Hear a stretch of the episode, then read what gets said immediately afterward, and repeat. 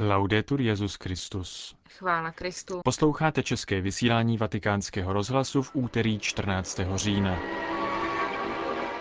Dalším dnem pokračoval ve Vatikánu biskupský synod.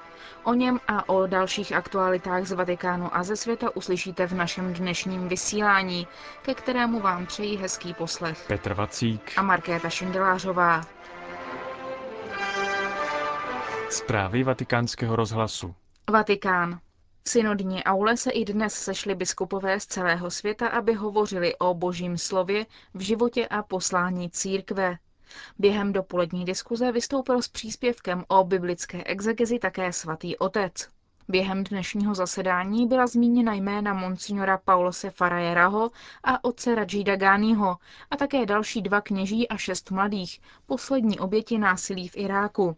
Noví mučedníci, jak byli definováni, kteří se za nás nyní modlí v nebi, byli na zemi umučeni a byla prolita jejich krev. Boží slovo je pro věřící průvodcem k odpuštění. Jediná věc, kterou lze učinit, je hovořit s autoritami, které v zemi mohou přinést mír a klid. Všichni se ale musí modlit. Řekl chaldejský patriarcha kardinál Emanuel III. Deli k dramatické situaci křesťanů v Iráku.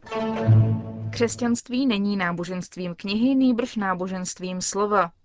Bylo to konstatováno v minulých dnech na biskupském synodu ve Vatikánu v reflexích srovnávajících křesťanství s islámem a židovstvím. Stejně tak se stále znovu ozývá potřeba dialogu s ostatními náboženstvími.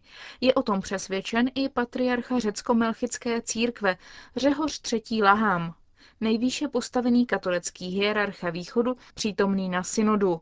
Našemu rozhlasu představil projekt, který mu zvláště leží na srdci. Chtěl bych, aby se muslimové a křesťané setkávali častěji. Přitom by se nemělo jednat o diskuze nebo teologické spory. Mnohem více mi jde o modlitební setkání. V Jeruzalémě se něco takového koná již několik let.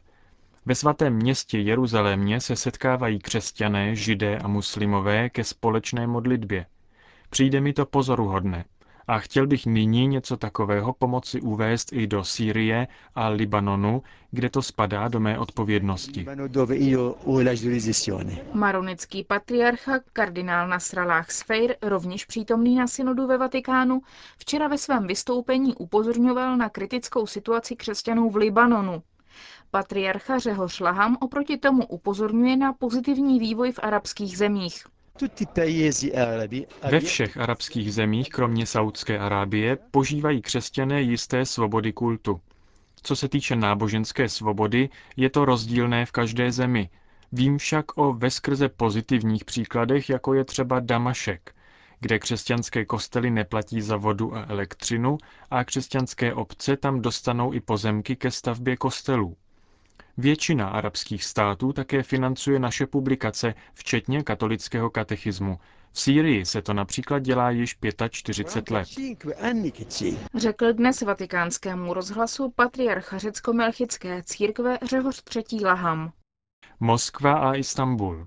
Moskevský patriarchát včera oznámil, že ruská pravoslavná církev vystupuje z Rady evropských církví. Jak jsme vás minulý týden informovali, Moskva stále odmítá uznat nezávislost estonské pravoslavné církve. Ta byla sice uznána Konstantinopolí, ale Moskva považuje estonskou církev za své církevní území.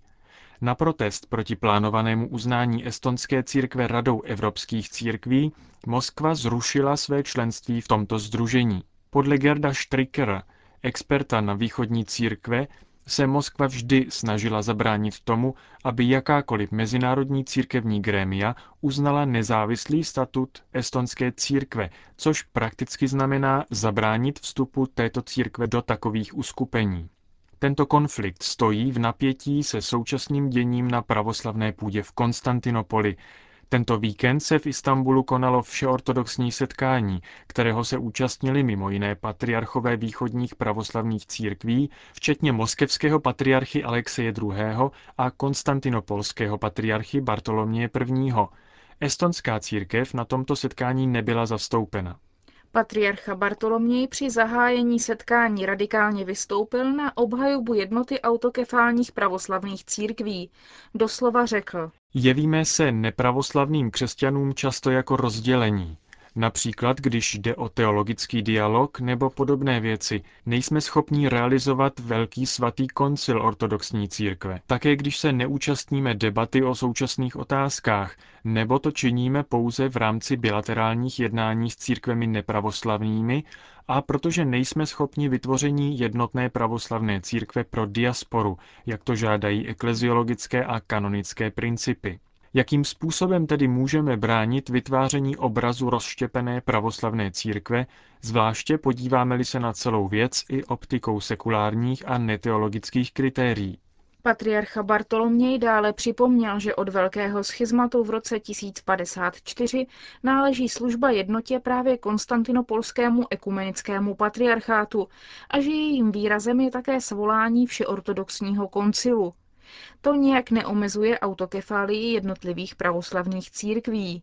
Patriarcha však také upozornil na nebezpečí bezbřehého autokefalismu, který se ve své radikální snaze o nezávislost stává faktorem, který nakonec rozděluje a zabraňuje jednotě pravoslavných.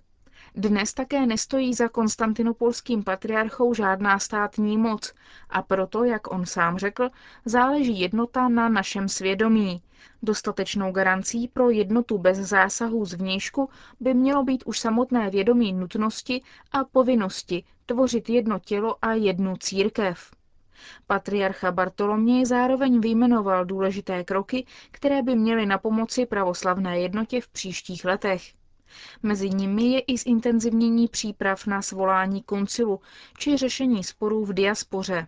Patriarcha Bartoloměj je nadcházející víkend očekáván opět ve Vatikánu, kde by měl v Sixtinské kapli v rámci synodu spolu s papežem předsedat nešporám. Quito, pastýř, který církvi intenzivně sloužil a až do poslední chvíle angažovaný v evangelizaci. Tak připomněl Benedikt XVI. postavu ekvádorského kardinála Antonia José González Zumaragu, který zemřel včera ve věku 83 let. Úmrtí kvitského emeritního arcibiskupa oznámila ekvádorská biskupská konference, jejíž členové jsou v těchto dnech v Římě na kanonické návštěvě ad limina apostolorum. Pohřeb zesnulého kardinála proběhl v ekvádorském hlavním městě dnes v poledne. Jeho tělo bylo uloženo do krypty místní baziliky. Kardinál González Zumaraga se narodil v roce 1925 v ekvádorském Puchyí. Kněžské svěcení přijal v roce 1951, na Papežské univerzitě v Salamance obhájil doktorát z církevního práva, pak vyučoval na Papežské univerzitě v Ekvádoru. V roce 1969 ho Pavel VI. jmenoval pomocným biskupem v Quito. V roce 1985 se stal kvítským arcibiskupem a v roce 2001 kardinálem. V rámci biskupské konference byl kardinál Zumárága například předsedou Komise pro evangelizaci a katechezi. Angažoval se také v problematice imigrantů. Ekvádorští biskupové se dnes za zesnulého spolubratra modlili při ranímši na poděkování za kanonizaci svaté Narcisy Martilio Morán. Kardinálské kolegium má nyní 192 členů, z toho 116 má právo volit na konkláve, Ostatním 76 je přes 80 let. Řím. Šestá symfonie Antona Brucknera je směsí zbožnosti a hlubokého mysticismu, ocenil Benedikt XVI. dílo, které si včera v podvečer vyslechl v bazilice svatého Pavla za hradbami v podání vídeňských filharmoniků pod vedením Christofa Eschenbacha. Koncert pořádala organizace pro muzika et arte sacra. Drazí přátelé, vaší profesionalitou a uměleckými schopnostmi se pokaždé dotýkáte srdcí posluchačů a rozechvíváte v nich při poslechu nádherné Brucknerovy hudby každou strunu lidskosti.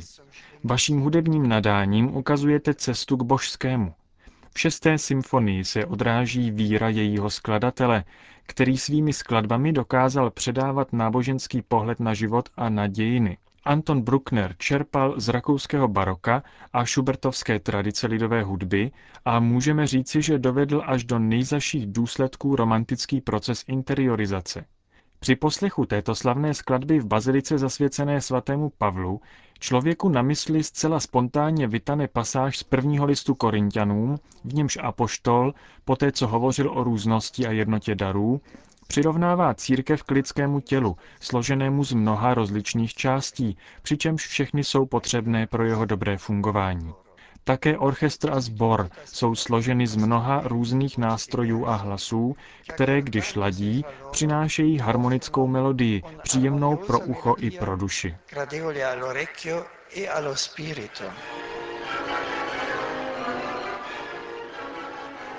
Paříž. Církev není lhostejná k aktuální finanční krizi. Ekonomie ztrácí hlavu, když se stává cílem sama sobě a řídí se pouze úsilím o co největší zisk, píší francouzští biskupové v prohlášení vydaném Komisí episkopátu pro rodinu a sociální záležitosti. Naše společnost prožívá vážný otřes a prvními oběťmi jsou, jak je to obvyklé v těchto situacích, chudí lidé, dodávají francouzští biskupové. Ředitel Katolické sociální akademie v Rakousku Markus Schlagnitweit v rozhovoru pro agenturu Katpres klade otázku, proč právě státy a v podstatě daňoví poplatníci mají pokrývat ztráty akcionářů, když sami nemají podíly na zisku. Současná situace je podle něj dobrou příležitostí k zavedení účinnější kontroly finančního trhu. Burzy se totiž staly svého druhu kasínem, ve kterém se hraje o ohromné obnosy, které nemají přímou souvislost s reálnou produkcí, ale jsou výsledkem spekulace. Divokou spekulaci odsuzují také biskupové Spojených států. V listu adresovaném americké vládě připomínají, že i v ekonomii platí morální zásady. Je nutné usilovat o větší zodpovědnost a věrohodnost na finančních trzích, čteme v listu. Nesmí se také zapomínat na solidaritu a společné dobro. Dublinský arcibiskup Diarmuid Martin zdůrazňuje, že svobodný trh je velmi důležitý, ale má také sociální rozměr. Musí fungovat v rámci etického a právního systému, ve kterém jsou chudí chránění a přehnané ambice mocných kroceny, domnívá se irský metropolita. Svobodný trh hájí také kaplan londýnské burzy, anglikánský pastor Peter Milan. V článku publikovaném na stránkách týdeníku Catholic Herald odmítá názor o neslučitelnosti křesťanství s kapitalismem. Jedinou alternativou pro kapitalismus je socialismus, píše Milan, a ten se ukázal jako daleko horší. Kapitalismus není dokonalý, ale je lepší než cokoliv jiného. Anglikánský arcibiskup Yorku John Sentamu proti tomu přímo říká, že základem současné krize je modloslužebný kult peněz, na kterém máme všichni svůj podíl. Přišel čas všeobecného zpytování svědomí, říká anglikánský arcibiskup. Utrecht. Dvě mezinárodní organizace združující protestantské komunity kalvínské tradice připravují sloučení. Setkání jejich představenstva skončilo v pátek v Utrechtu. Větší z nich, Světová aliance reformovaných církví, vznikla v roce 1970 a má 214 členů, kteří zastupují na 75 milionů věřících.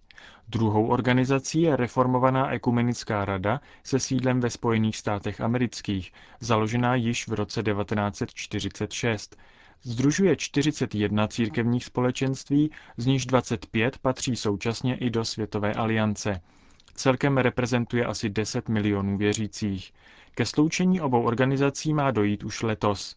Vznikne tak Světové společenství reformovaných církví. Barcelona. Před rokem 2010 se nedá očekávat zahájení liturgického provozu v rozestavěné katedrále Sagrada Familia. Oznámil to dnes tiskový mluvčí katedrály. Díky četným darům, které jsou jediným finančním zdrojem pro stavbu této velkolepé Gaudího katedrály, se snížily minulý rok odhady ohledně dokončení stavby. Nyní však při práci na zastřešování se ukázalo, že liturgický provoz nebude možný dříve než za dva roky. Úplné dokončení stavby, kterou začal vést tehdy 31-letý Gaudí v roce 1883, se nyní odhaduje do roku 2028. Končíme české vysílání vatikánského rozhlasu. Chvála Kristu. Laudetur Jezus Christus.